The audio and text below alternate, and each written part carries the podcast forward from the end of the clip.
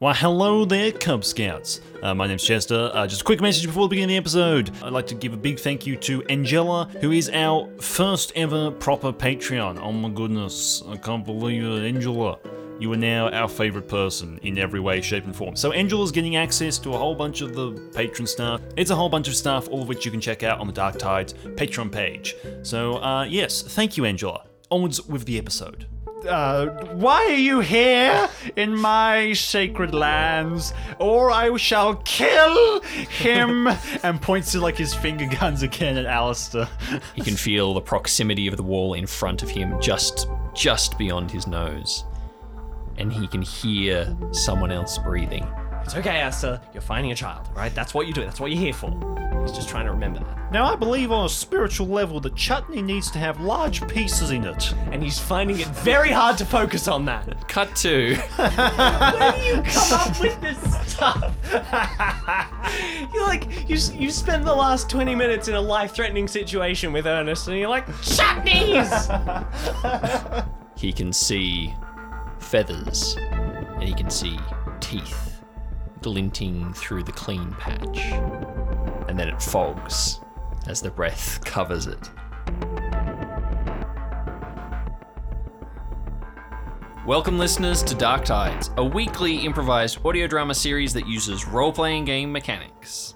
Now, listeners, as always, I just wanna just wanna let you know this show can be a little scary. They know Aubrey. They're up This to could be episode their first episode listening. No you one don't know listens to that. episode 10. Dear listener, if They you might. have decided, as some old people that I know do, to just start listening with the most recent episode, uh, this is a thriller, horror, supernatural mystery podcast that involves violence and scary things. So if you don't like those things or those things are not good for you, don't listen. Your grandson is recommending it to you as a joke. They're trying to get your inheritance, all They're right? trying to frighten you. He thinks it's cool, but he can handle it, alright? He's a young boy with He's young 11 now. He can handle. He can handle it. Now let's identify all of these different voices. Uh, I am your host, show creator, and narrator, Aubrey Lydon. Uh, with me are the two angels and demons of podcasting on your shoulder. You know what I'm talking about. It's BJ and Chester. Hello, my name's BJ. I play Allister Stern, who is a 19 year old emo with no friends and no job security. He works as a night watchman for his mother. For... Every time I think I can do the intro. Basically, he's an emo. He loves solving mysteries. He doesn't really have a decent job. Hey, how you doing? Hi. Uh, Yeah. Hi, I'm Chester. I play Ernest Marsh on the fictitious podcast Dark Tides, uh, which you're listening to right now that your grandson recommended. Uh, so, uh, I, of course, play Ernest Marsh, a lifelong Boy Scout and nature enthusiast who has been given a chance to fulfill his lifelong dream of becoming a park ranger. This dream has led him to the Hookba Archipelago. Very nice. Yes. Now, we will say at the preface uh, that we have recorded episode 10 directly after episode 9. So we are beginning to record this episode at uh, just past 10 o'clock at night. We've done later. We have done later, but we are still uh, consuming a lot of caffeine. so uh, that is why this episode is the way it is. We apologize, but also we don't because you're listening to it, which means we got it out on time. Hey, Probably. Ernest and Allister, they're tired. It's been a big week. I do. Maybe we, should just do this all the time. acting. Yeah, Yeah, We like should Jared record at Leto. 3 a.m. next time. Wait, hang on. No, wait. what am I By the way, to retcon, I believe, as I forget every single time, I believe that both of your characters would have taken a little bit of stress damage last week. Ah, I thought he'd forgotten. I suspect When are you going to start giving us our vitality back? Never. when you Never. rest. I had a big When we nap die, at the, that's at when. the uh, yeah, you were supposed to take about half of it back. no you one only told ever- me that. Yeah, we did that. We did that. time. well, did I, that? I think I remember doing that. I don't Anyway, I think uh, I'm gonna say that just you know, in my infinite wisdom, Uh, I think Allister probably took less than Ernest. Allister probably Yeah. took one, and Ernest probably took two to three. three. Three. Punish him. I reckon I should roll. But I'm pretty D4. sure Ernest is quite close to the end of his rope already. But that'll be interesting to see. Roll a d4. That's fine. You can both roll a d4. What? No. All right. You might get one. I, I also might get four. I got two, so I was getting what I was going to be told. I to got get anyway. four. I got four. He's stressed out when he's not I, with had. I got poked in the eye and I cleaned a window. He got trapped in a coffin. It's fine. I'll write it down. Yes, fun facts, please. Okay. Uh, my fun fact for Allister this week, bringing it down a notch. All right, from the crazy energy that we started this podcast with. In Allister's attic, where he lives most of the time when he's not adventuring or getting killed by various monsters, uh, or- he has a secret compartment. In it's it's hidden uh, behind it's it's one of the I don't like where this is going. one of the boards one of the boards on the wall is a secret compartment it's loose and behind there he stores an old guitar that he found one day when he was out wandering the scrap heap like he does every friday. He has this old guitar and it was like it had three strings left. Two of them were very frayed and over the course of a couple of weeks he repaired it and got it working again and he has been slowly teaching himself to play the guitar. Hmm. Completely in secret. His dad doesn't know. Nobody knows that he has this guitar, and he, he has it. He has it hidden. His dad just thinks he's going crazy when he hears the guitar strumming.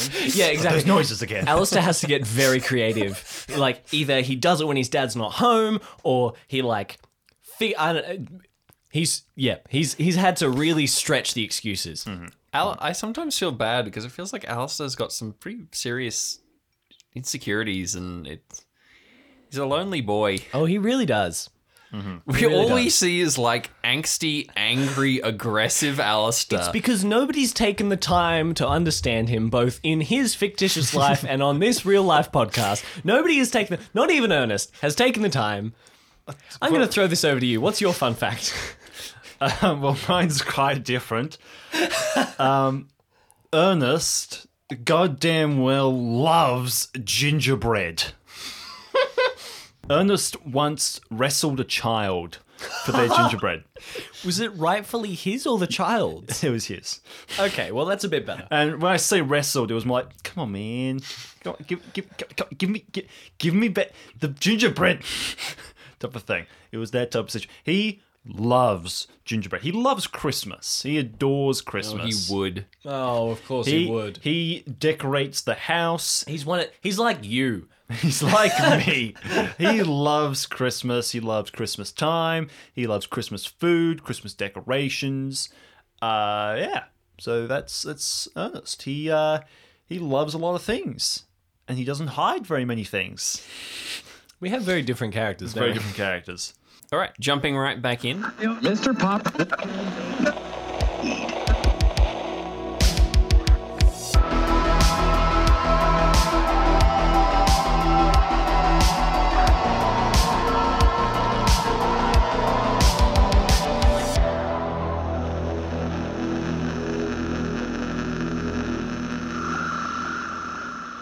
Ernest and Randy, tied together now by Ernest's shirt, are threading their way back through difficult, twisting, dark corridors in this cave system. Uh, what are you two doing as you move along?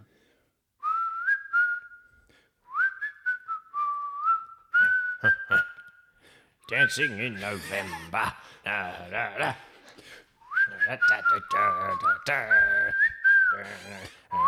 So, brief me again. What's the plan? Yes. Okay. So Randy, my boy. Um, firstly, I do want to have a look at that cut in a minute. Um, but anyway, so we are going to try and find. Uh, Randy. Sorry, yes, I'm listening. yes, hello. Um, okay, just pats him on the back. It's like, so we're going to find Gina, then we're going to find Brett, and we're going to take the pathway that you found out of here, and then we're going to get back up, and we're going to come back and find everyone else. Easy peasy, lemon squeezy. It, it's Nancy, not Gina. Nancy, sorry, I'm still stressing about Gina. It's all good. So, uh, give me a second. Uh, we're gonna find them Yes, and then get out yes, with them yes. once we have them. Mm-hmm. In September. No, way. That's no, we've moved so- on from no. that. I've got you. Yes, I'm ready. I'm alert. wonderful. All right, uh, you break out of this uh, particular corridor into light again suddenly as it kind of takes a sharp turn and then exits into the main chamber again. Uh, Ernest, you notice everything is the same as it was before. The bags are still there. The lantern is still sitting atop a rock in the rough center. There are still no ropes hanging down. Um, but you do notice that while you have moved out, Randy is still in the cave system behind you. He has kind of gone to the length that your shirt will allow as he's sort of stopped in the uh, corridor. I kind of tug on a bit and turn around. Uh, Randy, come on. We gotta, we gotta take the corridor. Ah, Randy is listening. Roll for me, Randy. Yep. You alright, man? We, uh, go on, we gotta go find Nancy. Randy rolls an eight. All right, you roll as well. An 11. Uh, Randy hears it first, but then you hear it clearer. You hear a scream. And at first, it's more of a whimper, and then it rises in pitch until it is so high it seems impossible. And it's coming from uh, directly opposite you. This is the final corridor that you haven't been down yet. I reach out. Did you hear that? I reach out and grab Randy around the wrist, and I think I heard- I take off down the corridor. Yep. All right. The All right. We're came going this way. We are going this way. This is the direction that we're going. We're All going. right. Yep. So you you bolt again into the dark of another corridor. You wind your way through twists and turns. This particular corridor seems to be um, cramped, not in the way that the the jagged cleft in the rock was last week, um, but this one shifts and turns. It seems like its direction may have been carved by water at some stage, finding the easiest path. And you actually start heading uphill, which none of the other ones have taken you kind of in any vertical direction at all. You start to head uphill. I think we're onto something good here. Um, you go deeper and deeper, and then it drops. You actually come to almost like a shelf, and then you drop down uh, unexpectedly. And as you shine your flashlight down, you can see that the continuation of this corridor is sort of shelves of rock that sort of drop down, not quite a staircase, uh, but going deeper in. All right. I think you should take point on this one because I'm not exactly skilled in the whole dark defense. So I'm going to bring up the rear and keep listening. You take point, and uh, I'll make sure nothing's following us. And he kind of brings up his arms in like karate chop hands, like I, looking um, to the. I chuck him my extra flashlight, and I say, "You keep the beam on me, and you keep a beam behind you." I'm gonna start. He immediately climbing. shines it in your eyes. He's like, right, no worries. Oh, I've got it. I'm gonna start climbing down. All right. Yeah, the, these shelves of rock, you could jump them, but they're a fair jump down. They're about a meter each, and some of them are wider than others. So you begin this descent. Uh, can you roll again for me as you do so? Does Would any of to my well? No. he hasn't started Just for going down yet. Ernest. But would of my uh, sneaking No, no, nature? you're not. It's not survival- that sort of thing. Just roll Okay. Got ten. All right, that's good. Uh, with a 10, you catch the whiff of some uh, strange smell. It's not unfamiliar to you, but you can't quite put your finger on what it is. It smells not like seawater, not like the inside of the blue gull with like decaying plant life in water. Um, but it does jog your mind back to that as you continue to go deeper. Okay, Ernest Mai is going to immediately head towards the little creatures that Gina was fending off, and thinking back to the large eyes he saw in the, the corridor before. He's going to reach the bottom and beckon for Randy, and he's going to switch on a flashlight and start illuminating the path for Randy to head down. Yep. All right. I'm going to follow. Yep. All right, you in tandem this way you begin heading further down and deeper into this corridor, and it takes you some time. The walls here uh, get slicker and slicker as there seems to be water uh, beading and running through cracks. Just a tiny amount, little little rivulets of water running down here. Oh, Randy doesn't like the dark. He doesn't like the dark. He doesn't like the water. He doesn't like it. But he must keep going. He must continue on the rescue effort to rescue. Uh, what was the name? Ah, Nancy. Nancy. was the name. Yes, Yes, Nancy, yeah. Nancy. I must rescue her. And the And other Brett. one. Was there another one? Brett. Yeah, Brett. Yes, yes. Brett. Benny. What? Brett. Brett. Benny. Are you sure? I'm yes, going to have Brett. to look at your head at some point here. All right. Um, I feel great. can Randy roll for me, please? sure thing. Randy rolls a two. All right. Randy doesn't notice anything. Ernest, please roll for me. He's too busy muttering to himself. Uh, three. He's busy paying attention to uh, Randy's mumblings and getting very concerned. All right. Everything's fine. Everything's good. Um, Everything's all good, all good in the proverbial Hood. cave. Cave, Yes. Um, you do both notice though that you haven't heard another sound like the one before. Um, it is quiet down here. have we reached the bottom yet? No, you're still going down. Still going. Still trucking on. Right. On Uh, Randy, uh, Ernest is going to stop on one of the larger kind of plates and shine his light around and up and just kind of get a survey the area. Okay, basically you can see that this tunnel of sorts that you are in is uneven.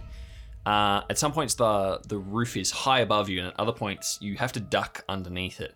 But it is always in this sort of shelving formation, heading deeper. And as you shine your light, you can you can see maybe ten meters ahead of you, but basically the dark swallows up the light of the torch, and you cannot see that far ahead of you because it continues to twist and turn as it goes deeper in this sort of formation. Uh, you pick up a pebble from the ground and you throw it down, and it clatters. One shelf, two shelf, three, five, and it echoes as it does, and then you hear a slight splash. More water. Okay. Kind of pats on his knees, like. Okay, we definitely heard from down here. We've, uh. Yep. I heard it. Come on, we gotta keep going. All right, I'm down. I'm down. Let's keep moving. Keep moving deeper. Let's keep moving darker. Let's uh. Yeah, let's keep going.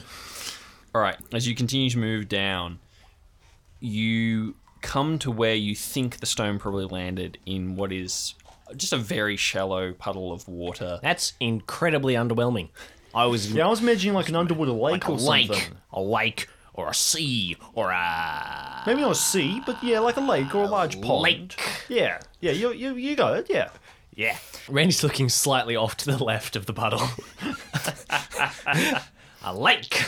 and you are now standing in another narrow corridor, but this one is tall. It's little more than shoulder wide. It's definitely single file, but it seems just to just continue deeper. Uh, not down anymore. You've sort of plateaued, and you're just heading through. And as you begin to move your way along, uh, Randy is going to notice it first. Trailing behind you, the the angle of the torchlight, he sees it um, before you do. That there is a cleft in the rock, a point where the trajectory of your little path shifts and then shifts back again, uh, a little like a fold.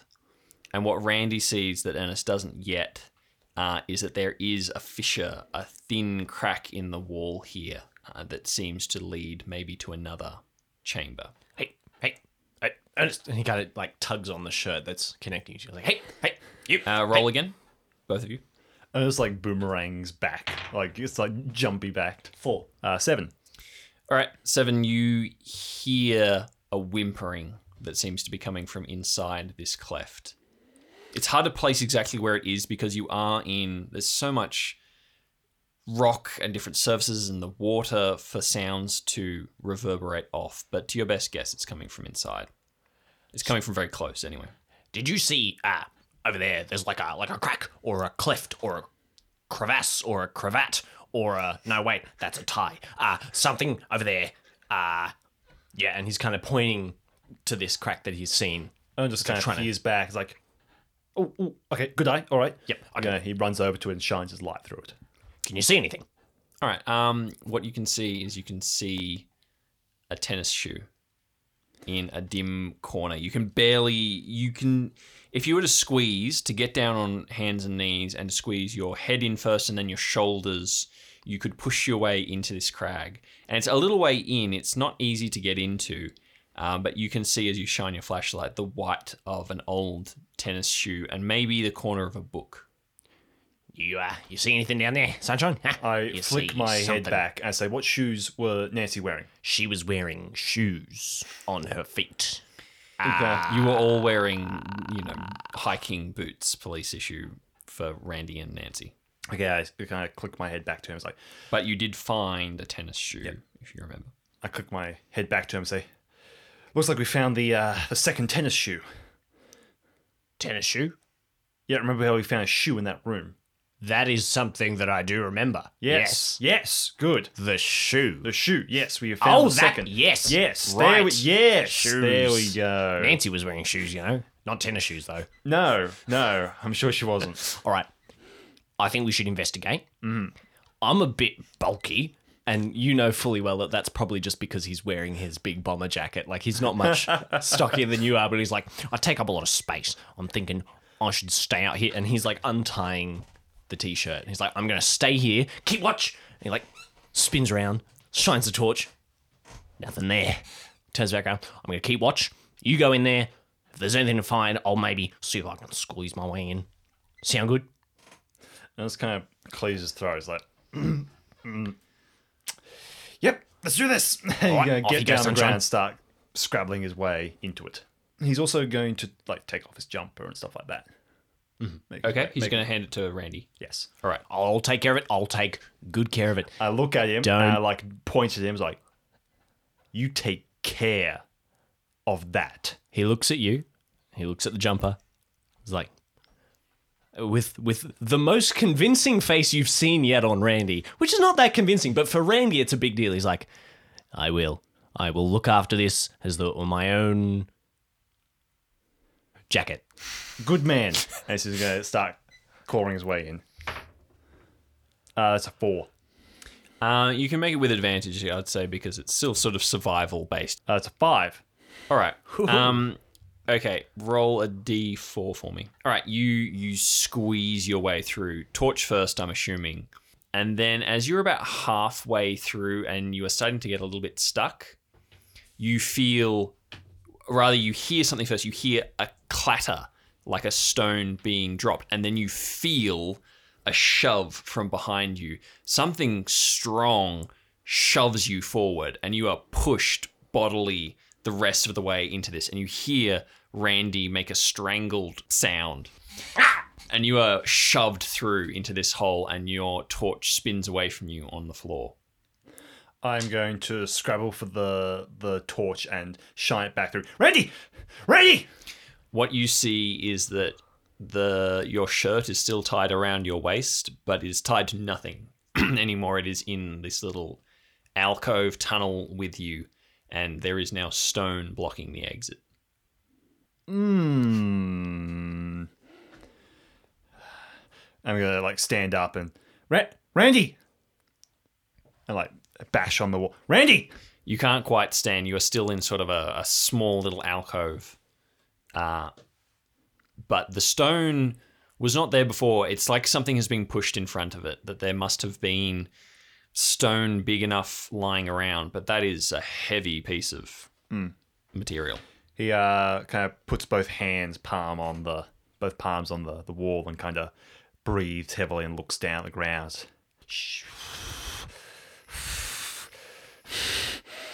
And like kicks the the hole he climbed through and kind of spins around and tries to look at the room. What what does he see? All right, Ernest shines his flashlight first at the ground, and then he follows normal human nature. You go to the brightest thing within your vision, and he sees the tennis shoe lying on its side. Next to it is an old book, almost rotting away. The cover is hardback, but almost unreadable. And as you trail along, you see another shoe. You see a wooden walking stick. You see a rock pickaxe. You see a clutter of different objects in this space. None of them have anything in common. They're just odd items. There's a piece of jewelry here, a small box there, a piece of clothing, a scarf, someone's hat. Most of them are relatively small. Nothing here is huge, but it's this collection of keepsakes and it it's piled in a mound in this very small chamber that you find yourself in. And as you let the torch travel around the room, you begin to realize that these walls are not bare. They start low and they curve up sharply to meet the roof. They're almost like a teepee domed above you. And carved on every wall, nearly on every inch, there are images. They look like they're rough carved, who knows what kind of tool, but nothing sophisticated. And they seem to be scenes from a story. They involve people, some involve animals that you recognize a horse, a dog, some involve trees, buildings. One you can actually make out a car, but it's hard to know what any of these are, and there's ne- there seems to be no real narrative that you can pick out. But every inch of the walls of this room are carved with these images. Ernest starting to pick up on Allister's uh, traits, pulls out his phone and starts taking photos of the walls. Um, but soon switches it off and kind of just stands in the room for a little bit, trying to collect his breath. Um, he rubs his arms, which are all scratched up and, and bruised from climbing through the, the hole. What does are there any pathways or anything out of the room? There is one more low fissure in the wall. Uh, it's tucked behind another cleft of rock, and this one seems to be low to the ground. You would have to inch on your belly through this one. The smell that you sensed before is a little stronger here. You still can't quite put your finger on it, but it instantly takes you back to when you were very young. Takes you back to the last camp you ever went on.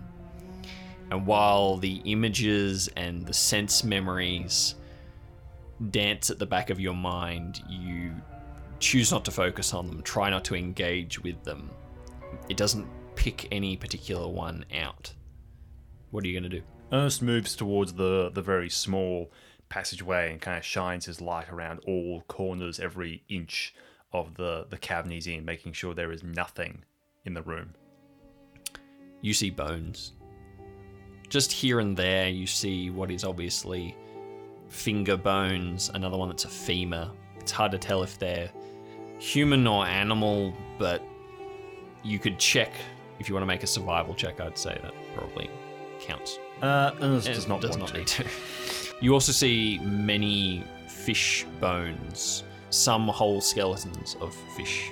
There are a few shiny rocks and shells and things as well. This, whatever this place is, it seems to be a trophy room, a den, some kind of hideaway for special things.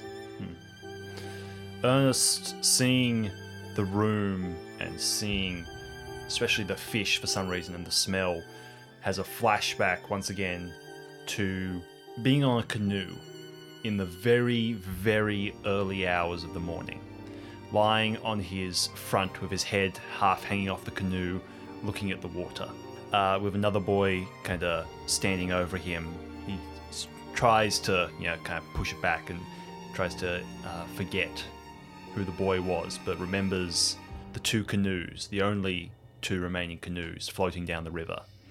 And he remembers seeing fish dancing around beneath the canoe, and then a kid's shoe float along the river, passing the canoes. Uh, Ernest holds back the the need to vomit and kind of falls to all fours, gasping for air, and he kind of keeps his head down and kind of puts his forehead against the ground and wraps his arms around his head and just starts to beat his forehead against the floor and pulling at his hair. Right, roll for me. Just a normal d12. That's 12. despite his emotional distress and becoming consumed with these memories that he can't hold back anymore, you are infinitely aware of your surroundings, and you hear a scraping and a shuffling coming from the only exit that you know. The one directly in front of you. Ernest looks up to see what's. All right. Um, you you hear this, and then you hear a curse. As there's kind of the sound. It's a.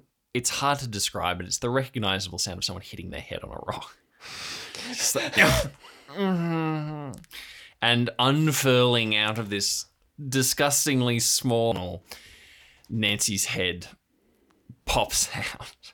She's dirty and she has a scrape on her forehead that is bleeding.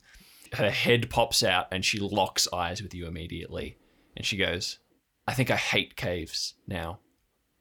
And then she uh, hauls herself into the chamber with you with a grunt and a groan and then a flop. Ernest kind of flicks himself backwards, like on his on his forearms, and backs away from the the opening all the way back to the farthest wall, trying to stay away from her. She she pants. She's kind of just breathing heavily, lying on her back. She puts an arm in the air, gives the thumbs up to no one in particular, and lets it flop again. And she goes, "Ugh. Can we please never do this again? Ever? I think this place is closed for a reason. And then she starts. She she holds up one hand and starts counting on. it And goes, "I lost Randy, I lost you, I lost Brett, then I got lost. Now I found you." And she starts like a new tally. Haven't found the others yet. Hmm. Also lost my flashlight. Not earnest this time. She looks at you. She kind of like flops her head to the side to look at you. Like, you okay? Ernest kind of still lost in all these memories and emotions being brought back. Uh, they all just like seem to be swirling around him at such a fast rate. These flashes that half feel like things that have just happened to him, and stuff that has has just happened to him, and then stuff that is much older and just seem to be swirling and spinning around him and just as it all seems way, way too much, a hand seems to like cut through them like a hot knife through butter. A hand just kind of claps on his shoulder, and his face is is covered in dirt and blood, not his own blood, and he looks up at the smiling face of his older brother, who is also covered in a, a deal of blood and looks very scared and very worn, but smiles at him and says, You've got to lead the way, Ernest. There isn't anyone else. Ernest kind of clicks back, gets on his, his knees and brushes himself off, pulls a uh, extra flashlight from his belt and chucks it to Nancy says, I found Randy. I lost Randy. So we're two for two. She she takes the flashlight and goes, "Yep, Randy." She she kind of rolls over and sits with her back against the wall. It's a pretty small space. If you were to both like stretch your legs out, they would almost be touching foot to foot um, in this really small room. And as she gets her breath, she's looking at you and goes, "Um, so odd question. Uh, what is the most important memory you have? And she's kind of toying with the flashlight as she says it. That is a very odd question for the moment. She kind of she kind of laughs and goes, "Well, I was just thinking. I was just crawling through the dark and the cold and the wet, and I, I don't know. I was thinking, and I was just." I just wanted to know. It's it's nice to have something to take my mind, you know, off it. Just you know, an important memory. That's all I'm asking. Ernest kind of toys with the, the flashlight as well, kind of like unscrewing the end of it, rescrewing it back on, and looks up and says, I only ever got one badge. She looks at you. I, I only ever actually earned one badge. I was only with the scouts for a really short time. I got the boating badge on a camp. She nods. Getting my brother's badges. Your brother's badges. That was important to me. It it told me that like it didn't matter that I wasn't good enough to get them now. It told me that I could earn it. I could earn his badges. They were mine, but I would make them properly mine. She looks at you and she nods. She smiles, and you you get that sense of calm. It's a kind face, and you get that momentary sensation that you got when you first met her, just like everything's gonna be okay. And then the smile widens even further, and then it opens and her eyes begin to somehow shrink back into themselves but grow at the same time. And what is Nancy's face seems to slip away, it seems to slip inwards and it becomes darker and greener, and Nancy shrivels down from her normal size into something smaller, something humanoid but inhuman until you are face to face in this very small chamber, lit only by a flashlight, with something that can be best described as a living nightmare.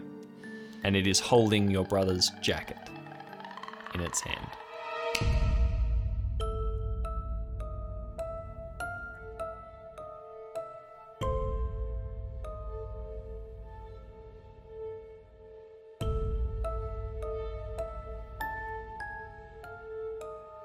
Ernest kind of cocks his head a little bit. Hello there. He like shines the light at his face. Says, "That's very important to me." I can tell. It's still Nancy's voice. Important things, and it gestures at all the little items scattered around you in this room. Important memories, and it points at the carvings on the wall. I like those things. I'll look after it. He kind of cocks the his thumb back as, and the shoes. She really liked the shoes. Oh, okay. And now we're gonna cut. It's so dark. Whoa. I was hoping that would come together, all right? Wow. I wasn't sure if it was going. that to. was good. Okay, so uh, back at the house, we cut back to Allister and Bernie and Winston huddling inside this small cottage with a dark shape blocking one window. As Allister is crouched and watching the glass fog where whatever this is is breathing. And then it moves away, just like a cloud passing on. And Allister reaches out, just purely on instinct, to touch the glass where he had cleaned it before. And it is cold to the touch like winter frost. I'm gonna write that down. uh, okay, so Winston with a Q, uh, like gets down to all fours and like scampers way too well. It's like Gollum type of thing. Scampers over to a distant window and peers out of it before turning back to Allister and Bernie and says, "The beast is gone." Where's Bernie in this situation? Like, uh, how are we all situated? And what's Bernie he, was where, where, like, in where's the he sitting? What's he kitchen. doing? Okay. So you were all in one open plan but very small room. Yeah. Okay. So you were the three of you are basically just in a shared space. Is he still holding the gun? Mm-hmm. Damn. Winston shoots up two thumbs up. Bernie stands up. You can see that his hands are shaking a little, Allister's going to move over to the door and start moving stuff away from the door. And he gestures, like, Bernie, Bernie, can you can you help me with this? Yeah, Bernie moves. He basically puts a foot on the bits of furniture and stuff that Winston has piled, and he gives them a shove with his foot and pulls the door open and steps out. He's ahead of you outside, Well, okay. and so he you as you. I'm assuming you follow after. Oh, yeah, yeah, yeah. Yeah, you follow him out, and he has the gun to his shoulder, and he is moving fast around the side of the house, following wherever this thing went. Yep. I straight away follow after him. All right, you follow round the house, and nothing seems any different. The garden is still trampled, and the door is still clawed, as you would now assume it probably is. And as you turn around the side of this house, all you see is overgrown garden and the tops of roofs of the houses nearby. You don't see anything. Winston heads out the back entrance rather than doing a whole loop around the house. There's a back entrance? Just comes out and stands there and says, "Well, brothers, we have bested the beast." Allister is going to run to. Uh, I'll roll for this if I have to, but I'd love to not have to because I won't take any more damage. He's going to run to Winston and grab the front of his shirt and tackle him to the ground. Don't you pick up that dice. Don't you do it. And No he- one- Are you initiating combat again? No one. no, no, touches I'm not. I'm not Winston. like. I'm just like getting his attention All right, aggressively. you don't. I, uh, it's fine. You can get his attention aggressively. Whether Maybe Winston I'll just push him up to. I push combat. push him up against the wall of the house. Winston does not decide for that. Winston got an eleven. Wow. Winston, you you like sidesteps grab him you. and try to like swing him up to the wall. Yeah. and he just like like slips out of the coat you're holding. I'm like a and you like pin the coat to the wall, and he's like underneath the coat now, looking up at you. No, Winston has like his like using his elbow up on like on uh, Allister's shoulder behind him. Is like, mm, yes. What do we need to talk about? Allister is so mad because the only weapon he has against this man fails every single time because he rolls every single time. he's going to death stare Winston, and he's going to. If he could have pinned him up against the wall, he would have. And he's going to go, You tell me where that beast went right now. You will tell me where it went. I don't care if it's because you've seen it before. I don't care if it's because you've, you've dreamed it before. I don't care. You will tell me where it's gone, and you will tell me right now. He kind of does the whole meandering things and kind of gestures at the sky. He slaps your hand. He's like, "No, none of that. You tell me where it's gone right now." Uh, Winston kind of his hand that got slapped kind of floats around a bit before coming back and pointing directly in Allister's face and says, "The beast. You want me to explain anything about the beast to you?" And he's going to like grab Allister's jaw oh, and say, "We do not talk about the beast here." And he's going to like push him back, like letting go of his jaw. Uh, you kind of stumble into Bernie, who is right behind you. Mm-hmm. And he's going to kind of catch you and pat you on the shoulder, and he's obviously shaken. You can see that his hand is still shaking. He's gonna have to roll to restrain me. No, no, he's he's not trying to restrain you. He just says, "Never mind." he says, um, Ali, What, Look- Bernie? look, what? I've um, I think I've dreamed about that thing before. Come on, we um, we we uh, Hold on, we haven't um searched the house. Come on, Bernie. But Ali, Bernie. Ali, No, Ali. tell me what you mean. He just stares at you, and there's something sad in his eyes. He says, "Work first, Ali. Bernie, ah, Later. Come on." please. He he starts moving away. You want to try? You could roll. Actually, I'll let you. I'll let you roll to convince him. Yeah, I'm just gonna grab him, not like forcibly, just like pat him on, like grab him on the shoulder and turn him around. Oh, and thank goodness it's a nine. That's something. Oh wow! So what do you say that turns him around? Bernie, we've come this far. I I have I have nearly died so many times this week. And I know that there's somebody out here and I don't know what this crazy man thinks he knows, but if you can back it up, maybe we have a chance. And I am not going home. I am not going home until I have either found this child and brought him home, or died trying, or proved brought back his body. I, I don't know, but I'm not leaving until I get to the bottom of this. And if I swear to God, if you know something, please just tell me.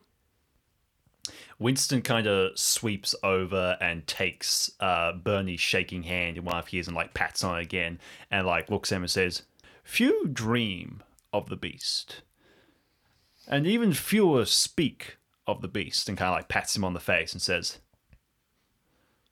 Only a brave man can He- do both. he kind of disengages himself from both of you and steps back and he looks at the ground and he puts the gun under his arm and he coughs and he goes uh well it's nice of you to say but um Basically, what I'm saying is, give me the goss. i think I you- need it for my I, for my things and purposes. Please, Bernie. This is such a different energies. It's really difficult to balance this. Bernie, um, he kind of scratches his eye, and he he looks at you guys. Um, Ali, have you? Winston, who is very uh, emotionally aware, says, "I'll leave you boys to it." Goes out the back door, closes, it, and immediately puts his ear against it. That's great. Bernie kind of scratches his eye, and he uh, can't quite look at you, and he says, "Look, Ali, I'm not um, I'm not the the smartest guy out there, and um, but even I know that something's not right here in this place in this town. People don't see things that they should see. It's right there. And I don't see them either. There's stuff that happens and we should wonder why. We don't. I don't. He kind of shakes himself and then tries to kind of focus again. He goes, I don't know what's going on and I have no idea what that thing was. Have you ever heard of um of a sense memory? It's like when you when you smell something and it it brings back a memory of being a little kid or Allister nods. yeah. It was like that, but not to something I've ever actually seen. I think it was a dream. But there's a lot of things I think I've dreamt, but I think they might have happened too. And I don't know anymore, and it scares me. But, and he kind of shakes you a little by the shoulder and goes, But, right now, there is a little boy somewhere who needs help, and he has been calling for help for a while, and we are wasting time. So, other things later, right now, we've got a job to do. Is that is that okay? Allister is crying, Guys, and he's Ali, he, he's- ta- he takes you by both shoulders now. He kind of he kind of props the gun against the house because otherwise I don't know where it would be. He kind of takes you by both shoulders and goes, "Ali, this is a very healthy thing. Just want to let you know." Um, He's he's like not he's just looking at the ground and he's he he he tried to like hide it at first and then he gave up and he has just tears streaming down his cheeks and he he can't say anything he just nods Winston's hands pat on you from behind, and through from like he's lifted up the the window behind you, is patting you on the shoulder. Says, "This is a good thing. this is a good thing." Allister hasn't even noticed Bernie is gonna kind of uh, clap you on the shoulder because he doesn't really know what else to do. He's like, "Cool, uh, okay, let's um, keep searching." He's just gonna gonna start walking back into the house. Winston points at Bernie and says, "That's less of a good thing."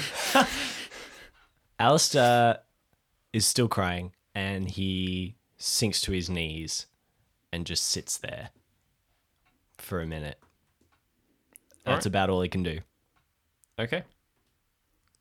He has been waiting for a very, very long time for somebody to say that to him, for somebody to actually recognize what's been happening and actually recognize that they don't know what's going on either and that something is wrong and he he just can't cope with it. It's if if he hadn't been so overwhelmed by everything that's happened to him in the last week, maybe he'd be okay, but he's just he can't cope and he's just kneeling there.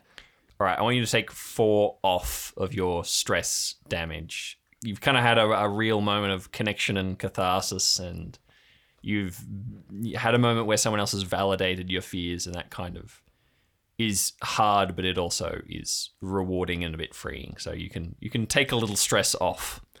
Okay, that, that brings me back down to eight. So he's kind of he sits there for a minute. He's kind of just like rubbing his hands, like just wiping the tears off, and he's like, okay, all right. And he kind of just looks up and looks around, and Winston's sitting next to you.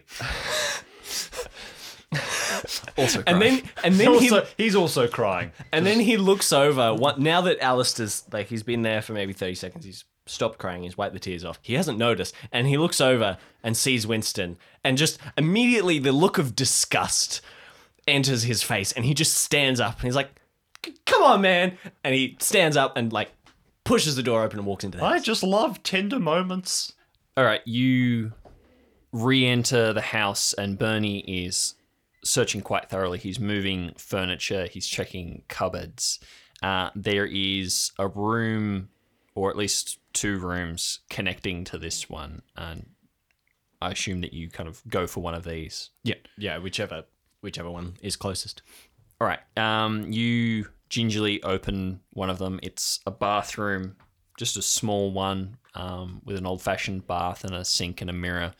Uh, there's a toothbrush on the sink, there's toothpaste, there is a towel hanging up. You leave that and go to the next room. Bernie's moving at the same time to do the same. Uh, you open the door and enter together, and this is a bedroom. Uh, what you find is another room it's a small one. There's a double bed crammed in here.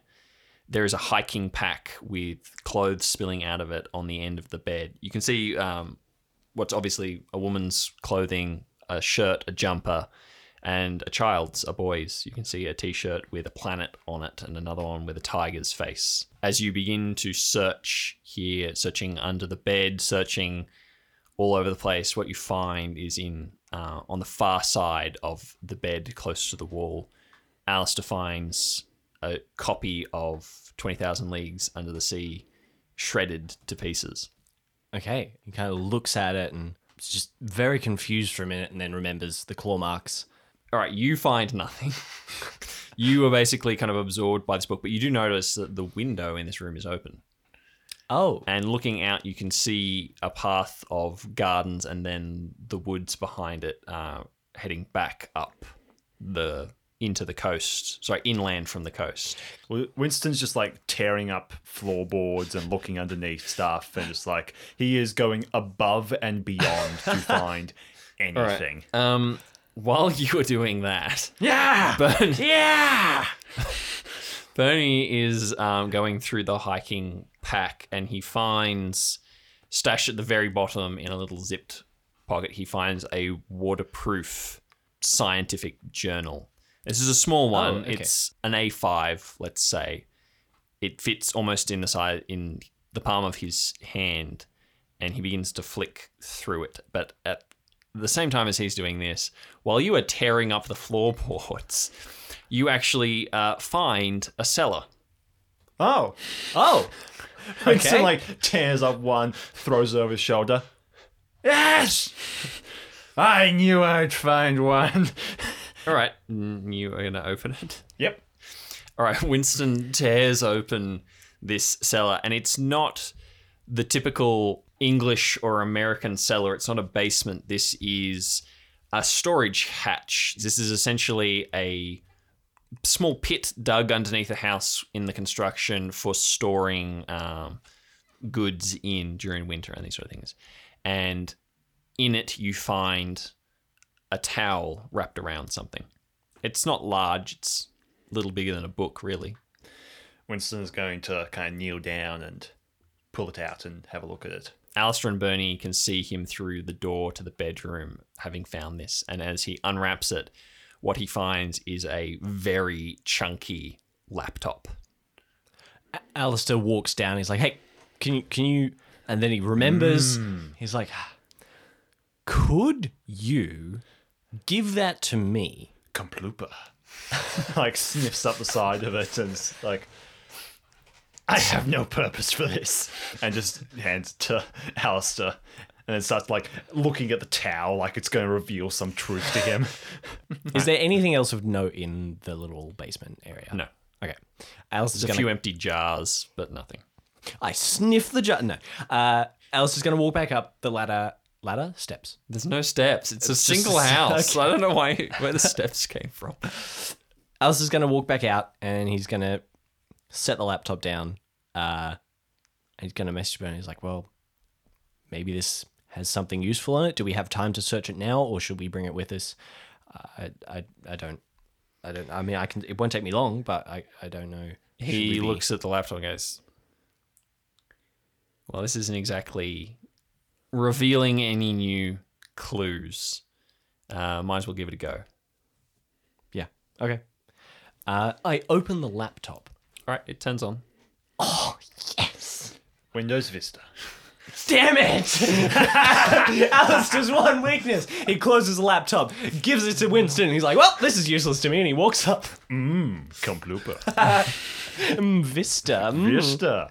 All right, the you open the laptop and it boots up, but it isn't the normal operating system. It's not even any operating system you've ever seen or heard of. It's slate gray and in pixely old-fashioned text there is uh, a logo in the bottom right corner that says Ilios. You don't know what this means exactly, but you take it in and your attention really is grabbed by the fact that there is an eight character password required.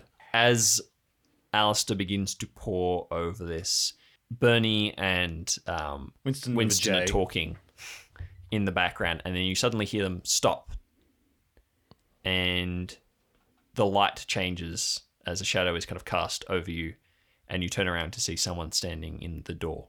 There is a young woman with a dirty face. She has uh, very bright, shrewd grey eyes and a mane of silver blonde hair.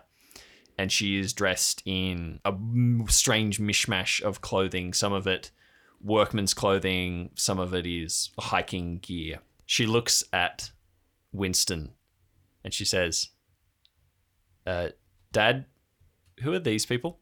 Alistair looks up and kind of we go into hacker analytical brain as he scans the woman up up and down. And he looks at what she's wearing he looks at her age he he he sees dad who are these people? come up as like green text in front of his eyes. This is all metaphorical by the way.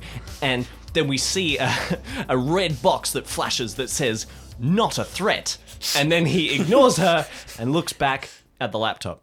Winston kind of gestures around and says, These are lawmen from the main town looking for the boy. They believed me. Yay! she kind of grimaces and goes, "Aha, um, mm, okay, uh, Dad, yes. we need to get going. Uh, we've got to get back. Come on, let's um, come on, let's head off. Uh, nice to meet you guys. Uh, I've just got to get my dad back home now. He uh, he kind of swivels around, holds out his hand to uh, to Bernie and says, A pleasure doing business with you. Allister s- puts the laptop down carefully and he stands up. He's like, wait, hold on, hold on. Just can wait, just wait a second Is they're like trying to stop her. Yeah, she's sort of kind of halfway out the door, and she's kind of pulling uh, Winston by his sleeve. He's like doing salutes and doing gang signs. Like, whoa, hey, hold on. And he like grabs grabs her arm, not forcefully. He's not always a violent person. He just grabs her arm. He's like, well, hey, hold on. Can we just she uh actually right she tries to grab your wrist and like spin your arm to put to uh, like hurt you. Yeah. And it doesn't quite work. She kind of extricates herself, but cut- doesn't quite get you. And she goes, Don't touch me.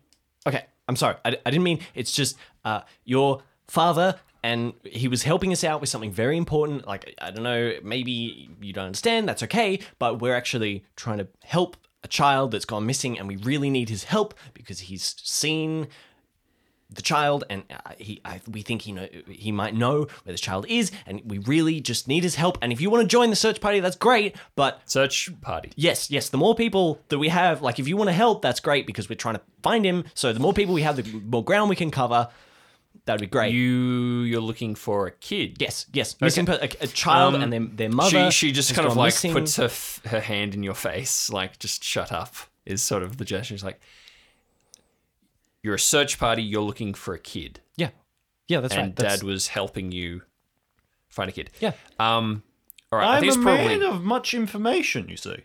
I think it's probably best that you two come with us. Then I think um Like clicks his his fingers into the finger guns and like clicks his his tongue. It's like Dad. I'm a man of many knowledges. she she kind of turns to um, Winston and says, "Dad, I think I think they should meet. Come on, we'll, let's let's take them with us." Uh, and she's gonna start moving, taking him okay. with her out into the garden and start heading around to the back of the house.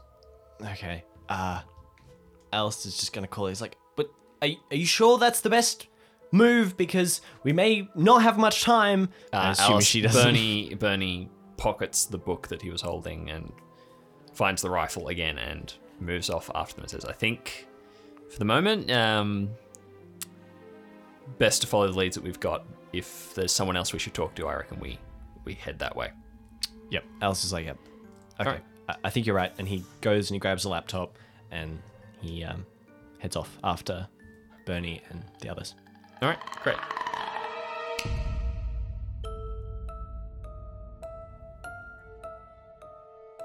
We return to a small, cramped cave room deep underground on the other side of the island, where Ernest is sitting in strange company. This creature that is looking at you, Ernest, it has very large eyes, though they don't seem to have any iris to them. They're just black circles in white, and they're recessed deep into its face. Its face is human but misshapen, like it has more of a muzzle than a mouth. Its nose is not really a human nose, and its ears are slightly pointed and flat to the sides of its head. It's small too, smaller than you would think, especially since it was just Nancy, who was a tall, well built woman. This is more like a child or a very malnourished person. It's skinny, you can see its bones and its ribs through its grey green skin, and it is holding your jacket in its hands and kind of running it, the fabric through its fingers. Ernest kind of points the flashlight up at the roof of the room, so like the entire area is bathed in a little bit of light, and sits next to him, and kind of crosses his hands and looks at it and says, "So, who are you?" It it rotates its head from one side to the other, almost like it's stretching its neck, and you hear vertebra popping as it does so. And it says, "That is a good question." And then it switches to Randy's voice. The better question is, who are you? And Ernest kind of just gestures with his hands. Well, I feel like the only way we're gonna make any progress here if is if we both answer these questions. I'm perfectly happy to answer whatever questions you'd like, but I'd like you to answer mine as well. All right. He- looks at you and shuffles forwards a little, just a little, just a scoot. And Ernest doesn't flinch. All right. And it, it leans in and peers at you with these large eyes. Ernest leans in as well. Not too close, but The smile widens again until it's so much of its face is just smile. And it says, I like questions. well, I love answers. We're gonna get along just fine. it runs its hands over the badges on your jackets. First question. Tell me about your brother. Uh uh Ernest holds up his hand. Actually, I asked the first question. Who are you? It switches back to Nancy's voice and says, Who am I? And then it changes again, and this, it dawns on you as it speaks that this is Brett's voice. It says, I'm a lot of people, really. Lots of people. Ernest kind of crosses his hands and says, Next question, then we'll move on to, Ah, to your ah. go. No, hold on. I hold on. believe I feel it like is I have. No, no, no, no, no. I feel like I deserve at least one more. It rolls its neck again. Was Brett ever here? It smiles, and in Brett's voice, it says, "Yes, once." It uh, it kind of rolls its shoulders and pops its neck, and says, in Brett's voice, "He was here." Okay. Now on to your question. So, my brother was obviously a little bit older than me. He was one of the main leaders of our local Cub Scout and scouting group. It was pretty strapped for people, so he did both. It nods, and still running fingers over the patches, it says, "Scouts are like rangers, then, like Brett." In a fashion. Hmm. It's okay. I'll get that information. It moves forward again. I'm sure you will. Next question. Where are my friends? It thinks for a moment and says, it's still in Brett's voice, here and there, all separate, all together. Not gone upriver yet. Some of them were harder than others. Some of them didn't have things. Not like you. You have a very nice thing. And then it puts the jacket on. And as it does, its skin starts to transform. It changes color and its bones begin to move and its shape changes until you are face to face with a face, a face you recognize. It's your brother, Edgar. And wearing his face, using his voice, this thing says, I like this one. And Ernest replies, It's going to be your last one. And he's going to grab it by the throat and stab as hard as he can into it with his taser.